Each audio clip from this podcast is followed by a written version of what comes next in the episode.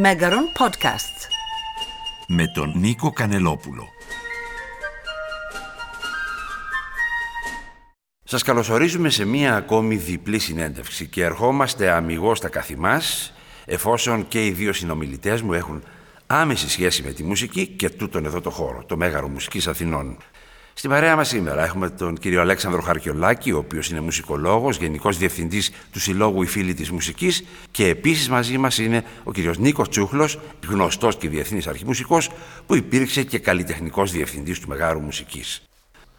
Κύριε Χαρκιολάκη, ποια είναι η σχέση του Συλλόγου Οι Φίλοι της Μουσικής με το Μέγαρο Μουσικής Αθηνών; Η σχέση των, του Συλλόγου Οι Φίλοι της Μουσικής είναι κομβική με το Μέγαρο Μουσικής. Είναι ένας από τους δύο ιδρυτές του Μεγάλου Μουσικής Αθηνών. Ο άλλος είναι το κράτος. Αυτό που έκανε ο Σύλλογος Οι Φίλοι της Μουσικής ήταν να εισφέρει ένα πολύ μεγάλο μέρος της περιουσίας του στις πρώτες δεκαετίες που φτιαχνόταν το Μέγαρο, έτσι ώστε να παρακινήσει την πολιτεία για να συνεισφέρει και, εκεί το, και εκείνη το δικό της ε, κομμάτι, ώστε να αποπερατωθεί το Μέγαρο Μουσικής Αθηνών. Αυτός είναι και ο λόγος για τον οποίο βρισκόμαστε μέσα στο Μέγαρο Μουσικής. Ο Σύλλογος Φίλη Μουσικής δηλαδή φιλοξενείται εδώ. Ε, αυτοδικαίως θα έλεγε κανείς. Όσο βέβαια για τη βιβλιοθήκη, την μεγάλη μουσική βιβλιοθήκη Λίλη Εμβουδούρη. Η μουσική βιβλιοθήκη είναι ένα από τα πράγματα που έχει κάνει, ένα από τα, από τα μεγάλα επιτεύγματα του Συλλόγου Φίλη της Μουσικής. Μετά το Μέγαρο Μουσικής, ίσως να είναι το πιο σημαντικό από αυτά που έχει εισφέρει στην, στην ελληνική μουσική ζωή. Είναι μία από τις υπηρεσίες του Συλλόγου και υπάρχει εδώ και 20 κάτι πια χρόνια, γιορτάσαμε και τα 20 χρόνια της πριν από ε, το, το 2018 και πλέον είμαστε σε μια φάση όπου η μουσική βιβλιοθήκη μεγαλώνει και μεγαλώνει και μεγαλώνει. Απευθύνομαι τώρα στον κύριο Νίκο Τσούχλο, αρχιμουσικός από το 89, επιδιετία βοηθός του Μάνου Χατζηδάκη, στην Ορχήστρα των Χρωμάτων, διδάσκεται κύριε Τσούχλο στο Ιόνιο Πανεπιστήμιο, είστε πρόεδρος του Οδείου Αθηνών, γραμματέας της Καμεράτα, διδάκτορ μουσικολογίας του Πανεπιστήμιου Αθηνών. Και, για να έρθουμε στα καθημάς όπως είπα στην αρχή, από το 1991 διατελέσατε διευθυντής καλλιτεχνικού προγραμματισμού εδώ στο Μέγαρο. Λίγο αργότερα γίνατε και καλλιτεχνικός διευθυντής του ως το 2012. Ποιες εμπειρίες αποκομίσατε εκείνη την περίοδο, Η βασική σκέψη που μου έρχεται ακούγοντας ε, την εισαγωγή σας είναι ότι περάσαν και όλα 30 χρόνια. Όντως. Δεν το είχα συνειδητοποιήσει, αλλά είναι έτσι. Και είναι δυστυχώς μία επέτειος εξαιρετικά σημαντική, την οποία λόγω της πανδημίας και λόγω όλων αυτών των πραγμάτων τα οποία μας ταλαιπωρούν αυτόν τον καιρό, ίσως τίνουμε να την ξεχάσουμε λίγο. Οπότε επιτρέψτε μου να προσθέσω σε αυτά που είπε ο αγαπητός Αλέξανδρος Χαρκιολάκης το εξής. Πέραν από μεγάλο μέρος της περιουσίας του, ο Σύλλογος Φίλη της Μουσικής προσέφερε κάτι ίσως ακόμα σημαντικότερο που ήταν το όραμα. Προσέφερε επίσης στο πρόσωπο του Χρήστου Λαμπράκη μιας τεράστιας προσωπικότητας την οποία δεν πρέπει να ξεχνάμε, πρόεδρος επί πολλές δεκαετίες του Συλλόγου Φίλης της Μουσικής, προσέφερε εκτός από το όραμα τη θέληση και σε μεγάλο βαθμό την πολιτική επιρροή έτσι ώστε όλα αυτά τα πράγματα να συγκλίνουν στη δημιουργία του Μεγάρου Μουσικής το οποίο σας μιλάω σαν μουσικός άλλαξε τη ζωή μας. Όντως. Και εγώ ως ακροατής ή ως ε, άνθρωπος που σχετίζεται με τη μουσική λόγω ραδιοφώνου, άλλαξε και τη δική μου ζωή. Τη ζωή των ακροατών αυτής της πόλης, αυτής της χώρας. Για σκεφτείτε πριν 30 χρόνια που δεν είχαμε, όχι αυτό το χώρο, αυτούς τους χώρους. Την αίθουσα Δημήτρης Μητρόπουλος όπου βρισκόμαστε τώρα, τη μεγάλη αίθουσα Χρήστος Λαμπράκης τη λέμε, την μουσική βιβλιοθήκη Λιλία Βουδούρη, τους φίλους της μουσικής και όλα αυτά τα πράγματα που δεν είναι ένα μόνο, που υπάρχουν μέσα σε αυτό το συγκρότημα, ας το πούμε έτσι.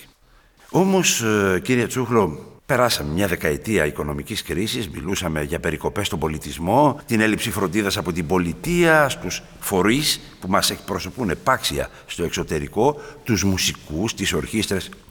Τι έγινε, τι χάσαμε αυτή τη δεκαετία; Ε, αυτή η δεκαετία είναι καταστροφική, έτσι δεν πρέπει να κρυβόμαστε. Είναι καταστροφική για το επάγγελμα του μουσικού και όχι μόνο του ηθοποιού το επάγγελμα, το επάγγελμα του χορευτή είναι σχεδόν, το λέω με, με πολύ πίκρα, είναι ήδη που εξαφάνισε αυτή τη στιγμή, εάν συνεχίσουν τα πράγματα έτσι.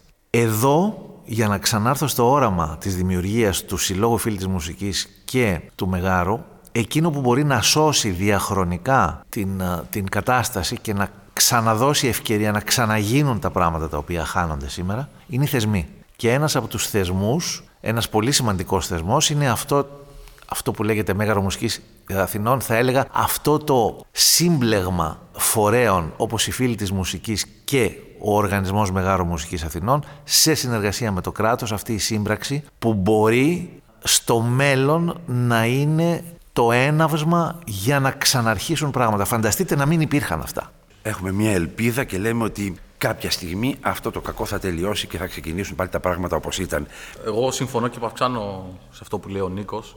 Όταν ανέλαβα την διεύθυνση του Συλλόγου Φίλοι της Μουσικής τον Μάιο του 2017, έτυχε λοιπόν και κάποιος με ρώτησε τι πρέπει να κάνει ο Σύλλογος και του είπα ότι ο Σύλλογος είναι εδώ για να επηρεάσει τις ζωές πολλών ανθρώπων, θετικά να την επηρεάσει. Αυτό που έχω να πω λοιπόν για το Μέγαρο είναι ότι και το Μέγαρο ουσιαστικά και το Μέγαρο πρέπει κάνει το ίδιο πράγμα. Και έχει επηρεάσει τόσο θετικά αυτά τα 30 χρόνια τις ζωές τόσων πολλών ανθρώπων και συνεχίζει να το κάνει και θα το κάνει και είναι καταδικασμένο να επιτύχει. Δεν υπάρχει πιθανότητα το Μέγαρο να μην επιτύχει. Ας ακούσουμε και μια αισιόδοξη άποψη, μια αισιόδοξη πρόταση.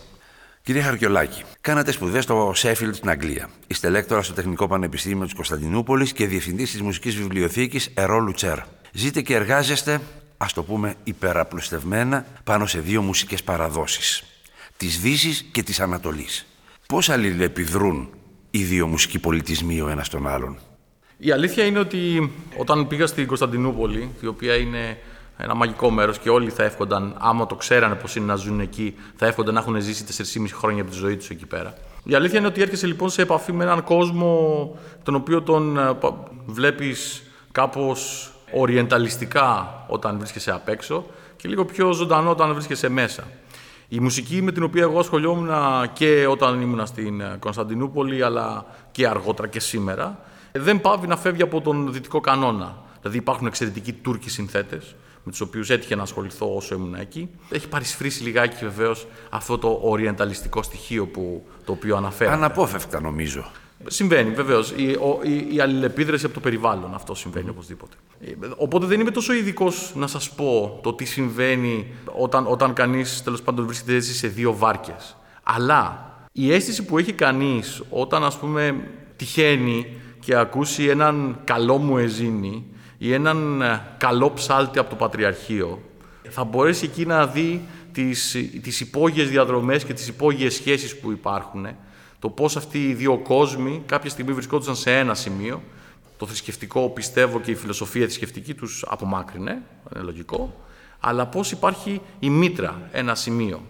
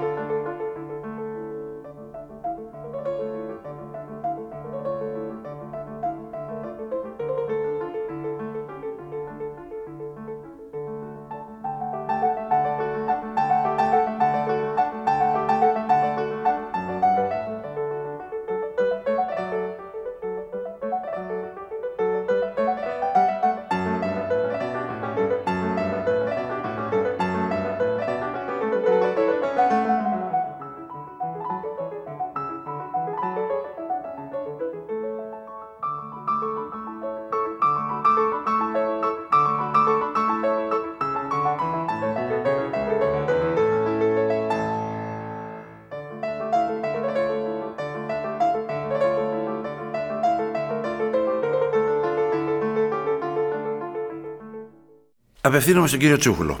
Ως μουσικό, ως αρχιμουσικό, γιατί την έχω πάντα την απορία αυτή και με τους μουσικούς αλλά και με τους λυρικούς τραγουδιστές.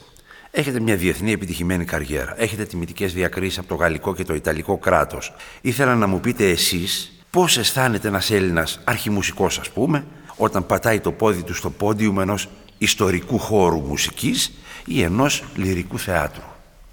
Ε, όταν φτάνει κανείς σε ένα τέτοιο θέατρο έχει τόσα πολλά πράγματα στο κεφάλι του σε σχέση με την ε, δουλειά που έχει να κάνει που πιθανώς ε, αυτές οι εμπειρίες να είναι μια σειρά από χαμένες ευκαιρίες να κάτσεις να απολαύσεις το τι συμβαίνει. Ο χώρος είναι πάντα κάτι το οποίο κουβαλάει την πατίνα όλων των σπουδαίων ανθρώπων που έχουν περάσει από εκεί. Και είναι βαρύς. Είναι βαρύς. Δεν ξέρω αν αισθάνεστε το βάρος του χώρου στον οποίο βρισκόμαστε σήμερα εδώ φυσικά. τώρα. Ο χώρος είναι κάτι το οποίο χάνουμε ε, όσο βυθιζόμαστε στην κουλτούρα των ψηφιακών μέσων, του CD, της μουσικής σε κονσέρβα. Ο χώρος και η εμπειρία που έχει που κουβαλάει μαζί του ο χώρος και μαζί όλοι οι άνθρωποι με τους οποίους βρίσκεσαι, κάτι το οποίο μας αποκλείει αυτή τη στιγμή ε, η, η παρούσα συνθήκη με τον, ε, με τον κορονοϊό. Το κοινωνικό στοιχείο, η αρχιτεκτονική που αγκαλιάζει όλους αυτούς τους ανθρώπους και αυτή την κοινή εμπειρία, η ποιότητα του ήχου, είναι πράγματα εντελώς μοναδικά, ε, τα οποία ελπίζω να μπορέσουμε σύντομα να τα ξαναβρούμε. Η ύπαρξη αυτών των, των στοιχείων λειτουργεί σήμερα, αυτοί οι χώροι λειτουργούν σήμερα σαν μια πρόσκληση. Σαν μια πρόσκληση, ελάτε να το ξαναβρούμε. Δεν έχει χαθεί. Ο λόγος για τον οποίο συμφωνώ με τον Αλέξανδρο όταν λέει ότι αυτά τα πράγματα δεν θα πάνε χαμένα, είναι ακριβώς ότι αυτοί οι χώροι και η μαγεία που έχουν είναι εκεί έξω και μας περιμένουν. Και άλλη μια αισιόδοξη πρόταση στη συζήτηση αυτή. Χαίρομαι ιδιαίτερω.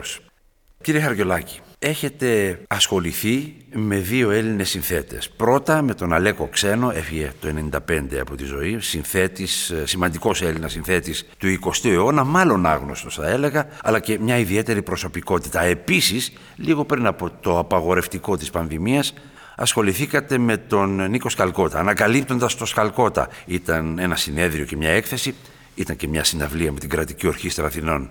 Τι νομίζετε πώς έχει αποκομίσει το ελληνικό κοινό σχετικά με αυτούς τους δύο συνθέτες, τον Αλέκο Ξένο και τον Νίκος Σκαλκότα. Κατά πρώτον, με τον Αλέκο Ξένο και τον Νίκος Σκαλκότα έχει ασχοληθεί και πολύ και ο Νίκος. Έχει παίξει μουσική τους, έχει ηχογραφήσει μουσική τους, αν θυμάμαι καλά, έτσι δεν είναι Νίκος, σωστά ναι, ναι. λέω. Και είναι ωραίο να βρίσκεσαι με κάποιον ο οποίος ξέρεις ότι έχεις σηκώσει την παγκέτα και την έχει κατεβάσει και έχουν παίξει αυτή τη μουσική. Βασικά, εμένα με ενδιαφέρει πάρα πολύ η ελληνική μουσική, η ελληνική μουσική δημιουργία. Έτυχε και έχω ασχοληθεί λίγο παραπάνω, αρκετά παραπάνω με τον, με τον Αλέκο Ξένο. Και επειδή έχω, βρίσκω πολύ ενδιαφέρον το έργο του, θεωρώ ότι είναι ο, ο μόνος Έλληνας συνθέτης που ενστερνίστηκε αυτό το δόγμα της, ε, του σοσιαλιστικού ρεαλισμού. Για το Σκαλκότα που είπατε, ήταν ένα ολόκληρο έτος βασικά, όπου γίνανε πάρα πάρα πολλά πράγματα. Το συνέδριο ήταν, ας πούμε, η κορονίδα όλων των πραγμάτων και οι συναυλίες. Γίνανε πολλές συναυλίες. Και το καταφέραμε, πάλι έτσι θα ακουστώ αισιόδοξος μάλλον, ενωτικό σίγουρα, γιατί πάντα μου αρέσει αυτό, η συνεργασία είναι το πιο σημαντικό πράγμα. Αλλά το πετύχαμε όλοι οι φορείς, και αυτό ήταν η πρώτη φορά που συνέβη μέσα στο Μέγαρο Μουσικής. Όλοι οι φορείς που συστεγάζονται μέσα σε αυτό το χώρο, ο Σύλλογος Φίλη τη Μουσικής, το Οργανισμός Μεγάλη Μουσικής Αθηνών, η Κρατική Ορχήστρα και η Ένωση Ελλήνων Μουσουργών, λοιπόν, συνδιοργανώσαν ένα μεγάλο έτος για να τιμήσουν τα 70 χρόνια από το θάνατο του Σκαλκότα. Το θυμάμαι πολύ καλά και ήταν πραγματικά πολύ ενδιαφέροντα όλα αυτά που ακούστηκαν και από πλευράς μουσικής και όσον αφορά τον λόγο, την ιστορία των συνθετών αυτών. Μέχρι και ένα ωραίο θεατρικό έργο κάναμε, το οποίο είχε αρκετά μεγάλη επιτυχία κατά την άποψή μου. Ο Σκαλκότα έχει κατακτήσει μια θέση πλέον. Είναι ένας από τους μεγάλους του 20ου αιώνα. Μου φαίνεται πως πια έχουμε ξεπεράσει το όριο το να, να, να προσπαθούμε να τον να τον, να τον φέρουμε στο προσκήνιο με αυτή την έννοια. Το, τον ξέρουν δηλαδή. Αυτό ήταν το αποτέλεσμα, έτσι, το θετικό αποτέλεσμα. Είναι, καταρχάς είναι ένα αποτέλεσμα του ίδιου του συνθέτη. Γιατί έχει γράψει καλή μουσική. Δεν, δεν υπάρχει νομίζω κάτι άλλο να συζητήσει. Ναι, αλλά γνώρισε το κοινό, το φιλόμουσο κοινό. Γνώρισε πολύ περισσότερα πράγματα και για τον ίδιο και για τη μουσική του. Σωστό. Οπότε ήταν μια πολύ μεγάλη ευκαιρία. Γιατί, όπως είπατε, ένα χρόνο έγιναν τόσες εκδηλώσεις, συνέδρια, συναυλίες, θεατρικό. Άρα προσθέσατε κάτι σε αυτήν την ιστορία που λέγεται Νίκος Καλκώτας στην ελληνική μουσική. Όσο περίεργο και αν σας φαίνεται, ο τρόπος, αυτό που κάναμε, πιστεύω ότι έφερε το Σκαλκότα κοντά στο ελληνικό κοινό. Όταν, όταν βλέπεις τον Barenboim, ας πούμε, και λέει για την ανάμεση που είχε όταν ήταν 10 χρονών που έπαιξε ένα έργο του Σκαλκότα στο πιάνο, που το είχε δώσει ο Κουσεβίτσκι, ε, και από εκεί θυμήθηκε και κάνει, έκανε ένα ανάλογο φεστιβάλ το οποίο το αφιέρωσε στη μουσική του Σκαλκότα στο Βερολίνο, παράλληλα με εμάς. Εμείς αυτό που κάναμε λοιπόν, προσπαθήσαμε να κάνουμε, και αυτό συνέβη βεβαίως, έχει και αφορμή όλο αυτό. Έτσι. Το αρχείο του Νίκου Σκαλκότα πλέον βρίσκεται στη Μουσική Βιβλιοθήκη Λίλια Αμβουδούρη και έπρεπε να βρούμε τρόπους Όπως κάνουμε για όλα τα αρχεία τα οποία έχουμε, να τα αναδείξουμε και να αναδείξουμε τους ανθρώπους οι οποίοι είναι πίσω από αυτά τα αρχεία. Mm. Υπάρχουν άνθρωποι πίσω από αυτό. Υπάρχουν άνθρωποι που βάλανε ένα μολύβι πάνω σε ένα χαρτί και γράψανε πολλές νότες στη σειρά, οι οποίες έχουν αξία. Και θα σας πω κάτι.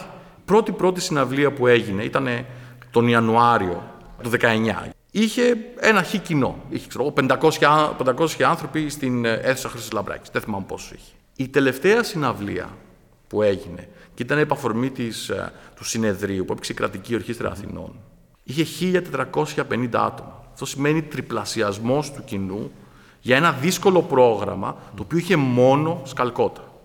Αυτό δηλαδή που οι φιλόμους πολλές φορές λένε δύσκολο πρόγραμμα.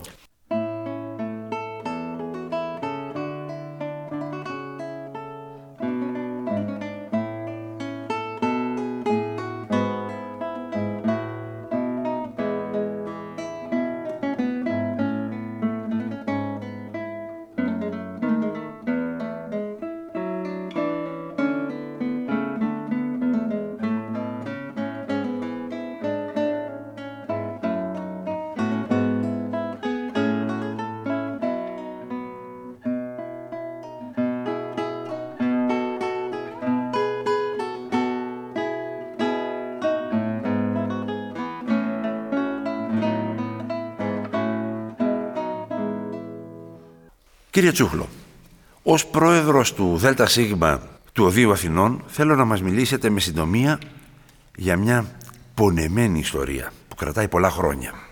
Το Οδείο Αθηνών. Εκεί που λέγαμε ότι να τελείωσε, προέκυψε η πανδημία και πατήσαμε φρένο.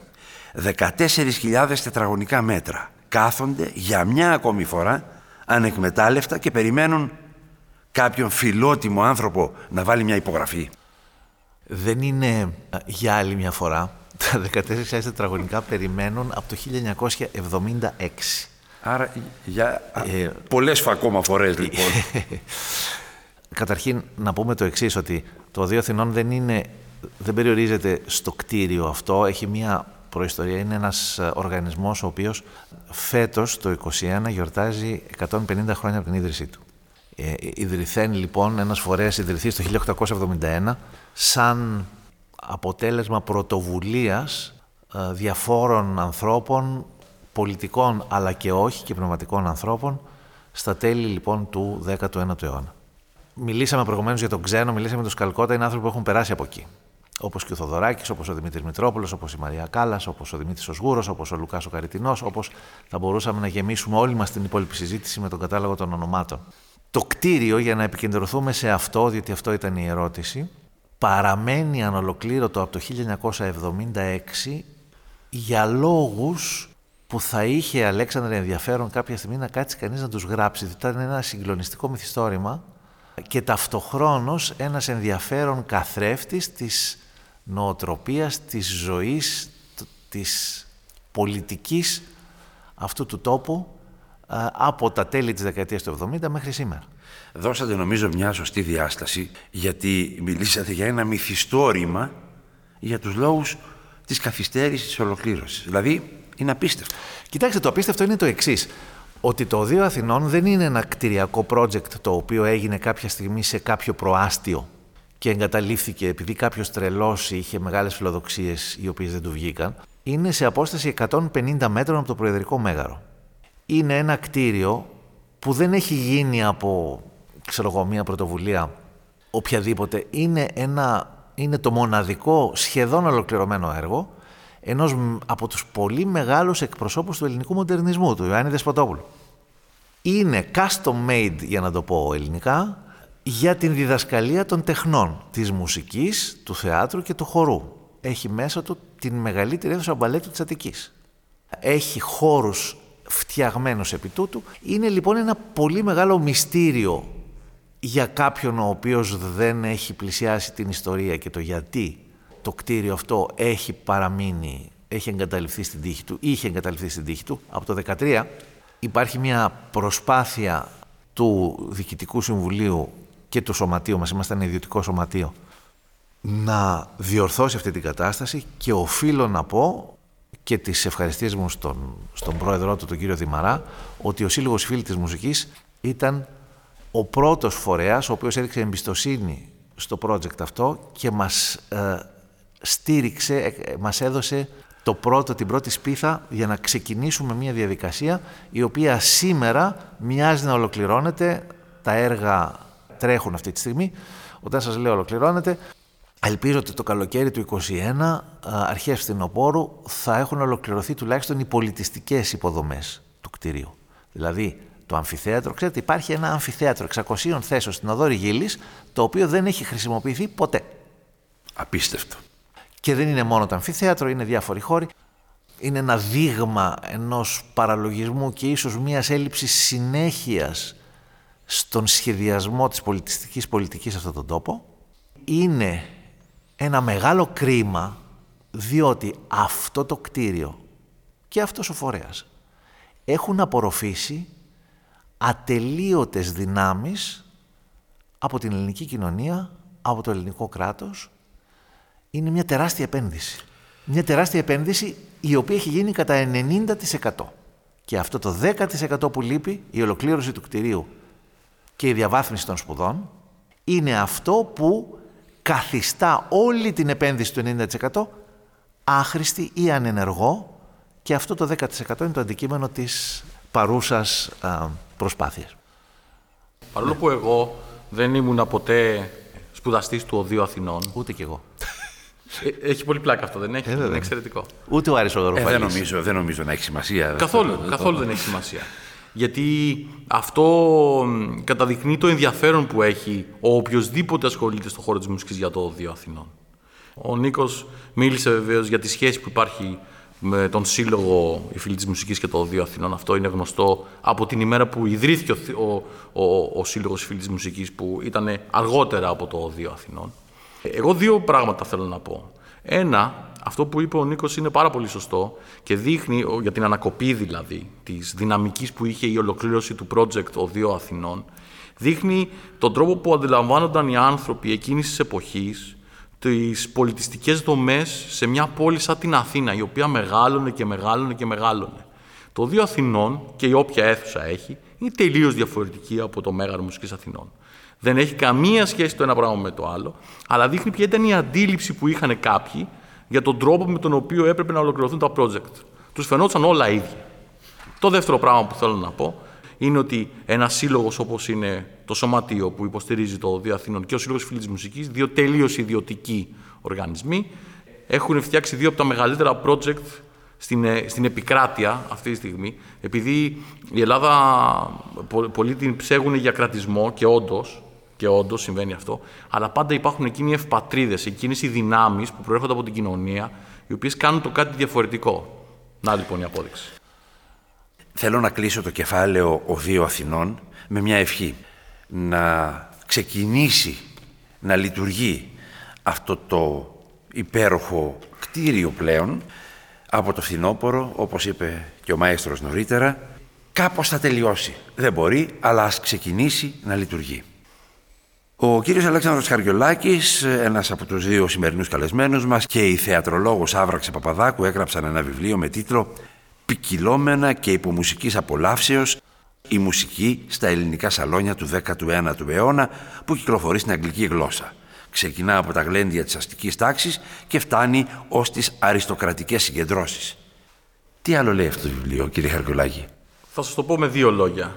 Μιλάει για ένα είδος μουσικής το οποίο είχε περάσει κάπως απαρατήρητο στην ε, ελληνική μουσική ιστορία.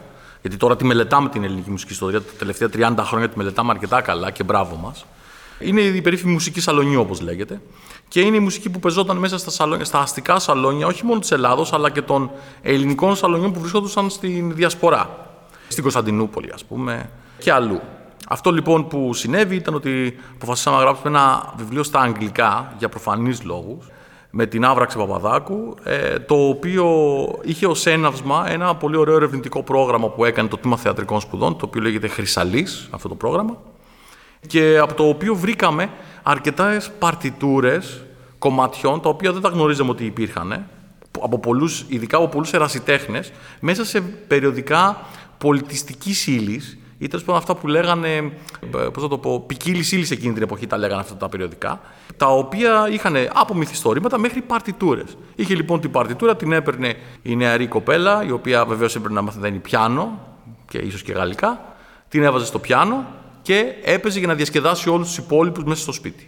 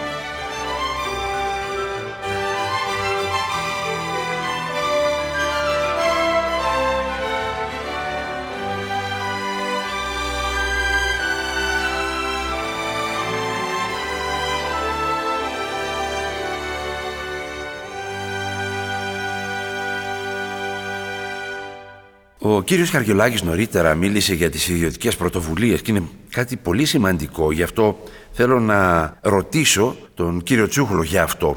Τι πιστεύετε; Πιστεύω ότι η συζήτηση που γίνεται περί του ιδιωτικού ή του δημόσιου τομέα, αυτό το ψευδοδήλημα, έχει πάρει μια πολιτική διάσταση η οποία το αδικεί. Αδικεί την πραγματικότητα. Υπάρχουν οι άνθρωποι, απόλυτα σεβαστή άποψη, που λένε ότι τα σημαντικά πράγματα πρέπει να είναι δημόσια.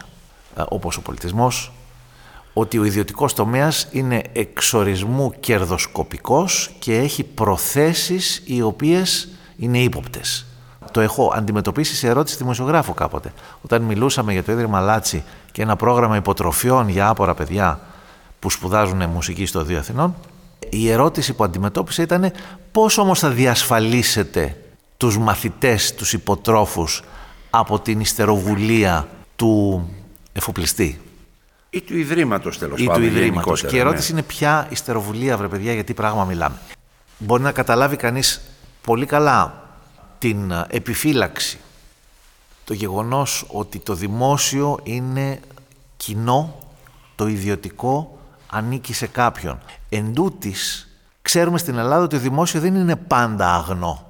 Έτσι δεν είναι. Δεν είναι πάντα καθαρό από πονηρές προθέσεις και εγώ μπορώ να σας διαβεβαιώσω ότι ο ιδιωτικός τομέας δεν είναι πάντα ύποπτος. Και υπάρχει εδώ ένα χαρακτηριστικό στοιχείο το οποίο το ξεχνάμε είναι η έννοια του κοινοφελούς. Τόσο ο Σύλλογος οι Φίλοι της Μουσικής όσο και ο Μουσικός και Δραματικός Σύλλογος ο Δύο Αθηνών είναι φορείς αμυγός κοινοφελείς, το έχουν αποδείξει στην πορεία τους και έχουν προσφέρει, όπως ε, είπε πολύ σωστά ο Αλέξανδρος προηγουμένως, πολύ μεγάλες θεσμικές συνεισφορές στο χώρο των τεχνών. Άρα έχει σημασία αφενός να τους αποδίδει κανείς το σεβασμό που τους ανήκει και αφετέρου να έχει υπόψη του ή στους σχεδιασμούς ότι αυτοί είναι σύμμαχοι μιας συγκροτημένης πολιτικής για τον πολιτισμό. Είναι σύμμαχοι. Δεν είναι αντίπαλοι ενός Υπουργείου. Δεν είναι απέναντι. Εγώ λοιπόν έτσι, από, γιατί έχω πολύ μεγάλη περιέργεια γι' αυτό, ήθελα να ρωτήσω τον Νίκο, τον Τζούχλο, πώς ήταν να αναλαμβάνει την, καλ- την καλλιτεχνική διεύθυνση του Μεγάρου Μουσικής Αθηνών σε τόσο νεαρή ηλικία εκείνη την εποχή; Ήταν τυχαίο. Το λέω ε, ευθαρσώς, η ανάθεση αυτή ήταν κάτι εντελώς τυχαίο, ούτε το επεδίωκα, ούτε μου είχε περάσει από το μυαλό. Για μένα το Μέγαρο ήταν πάντα αυτός ο μεγάλος τσιμεντένιος περιστεραιώνας, τον οποίο έβλεπα πηγαίνοντας με το λεωφορείο στο σχολείο, περνώντας από την Βασιλής Σοφίας. Εκεί είχε πάντα ένα καλαμπούρι αν αυτό το πράγμα θα τελειώσει ποτέ ή όχι. Στην αρχή του 1991 ερχόμουν εδώ ως νεαρός καλλιτέχνης, ο οποίος ήθελε να προτείνει project στο, στα προγράμματα του Συλλόγου, τον οποίο την καλλιτεχνική διεύθυνση τότε είχε ο Θάνος Μικρούτσικος. Και φαίνεται ότι η συγκυρία ήταν η κατάλληλη, εν πάση περιπτώσει ήταν εντελώς τυχαίο. Πρέπει να σας πω ότι εκείνο που εμένα προσωπικά με έσωσε, διατήρησε την ψυχική μου υγεία σε αυτά τα πρώτα χρόνια, ήταν άγνοια κινδύνου. Ήταν ε, η άγνοια του πόσο σημαντικό και πόσο μεγάλο ήταν αυτό το πράγμα που γινόταν εδώ πέρα. Ήταν μια εποχή στην οποία η προσωπικότητα του Χρήστου Λαμπράκη ήταν η δύναμη που οδηγούσε τα πράγματα. Αλλά εκείνο που θυμάμαι, ε, έτσι αναπολώντας τα χρόνια εκείνα, είναι η, η άγνοια κινδύνου. Είναι άγνοια κινδύνου η οποία άρχισε να σβήνει μετά την πρώτη δεκαετία, αλλά τουλάχιστον μετά την πρώτη δεκαετία, έτσι, όταν μεγαλώνει κανείς λιγάκι, αρχίζει και αποκτά και άλλες αντοχές. Είναι 22 χρόνια, είναι μια ζωή. Ε, βέβαια. Εκείνο που θυμάμαι έτσι με μεγάλη ε, νοσταλγία πάντως είναι οι εγκαταστάσεις της βιβλιοθήκης στον 7ο όροφο και αυτό το καταπληκτικό βιβλιοστάσιο στον έκτο από κάτω και τον κύριο Στρούξ και όλους εσάς, τους μουσικολόγους τότε, ε, οι οποίοι ε, λαμβάνατε διαρκώς πακέτα από το εξωτερικό και ανοίγατε βιβλία και τα διαβάζατε.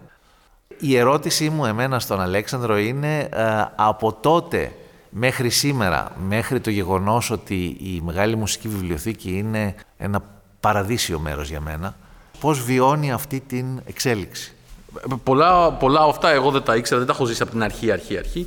Ε, τα έχω δει λίγο αργότερα, αλλά έχω ζήσει το αυτό το κομμάτι που λες, που ζούσαμε στον 7ο όροφο του Μεγάρου, σε κάτι μικρά γραφεία ο ένας δίπλα στον άλλον, περιμένοντας να ολοκληρωθεί το κομμάτι το κτηριακό το οποίο θα φιλοξενούσε την τεράστια συλλογή της βιβλιοθήκης. Θυμάμαι βεβαίως εκείνο το φοβερό βιβλιοστάσιο που δεν ήξερες τι θα βρεις μπροστά σου. Είχε μία αίσθηση κρυμμένου θησαυρού καμιά φορά. Τελείως. Παρόλο που όλα ήταν τακτοποιημένα. Δεν είναι ότι δεν είναι τακτοποιημένα. Και βεβαίως θυμάμαι τον Κριστόφ Στρούξ, ο οποίος ό,τι και να του έλεγε, ήταν μια τρομερή βιβλιοθήκη κινητή. Είναι από αυτούς τους, αυτά τα πολύ μεγάλα μυαλά, οι οποίοι σου λέγε Α, μισό λεπτό, και κατέβαινε κάτω μαζί σου και σου λέγε Ε, εδώ είναι, τάκ, έκανα αυτό το πράγμα. Δεν χρειάζεται να κοιτάξει δηλαδή, ήταν τρομερό πράγμα. Η μετάβαση σε ένα περιβάλλον πιο άνετο είναι αυτό που αξίζει για τη μουσική βιβλιοθήκη Λίλια Βουδούρη, για αυτά που δίνει τέλος πάντων, γιατί είναι μια βιβλιοθήκη ανοιχτή σε όλους όταν θα σταματήσει η πανδημία ε, οι πάντες μπορούν να έρθουν και να χρησιμοποιήσουν το υλικό τους χωρίς να πληρώσουν τίποτα.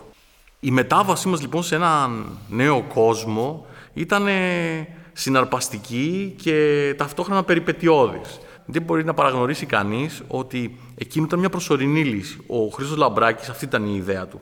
Θα τη φτιάξω τη βιβλιοθήκη, θα ξεκινήσει να λειτουργεί, να βοηθάει τους ανθρώπους, αλλά όταν θα έρθει εκείνη η ώρα, γιατί θα πρέπει αυτή η βιβλιοθήκη να αναπτυχθεί, θα πάει στο νέο χώρο για να μπορέσει να έχει την ανάπτυξη που έχει αυτή τη στιγμή.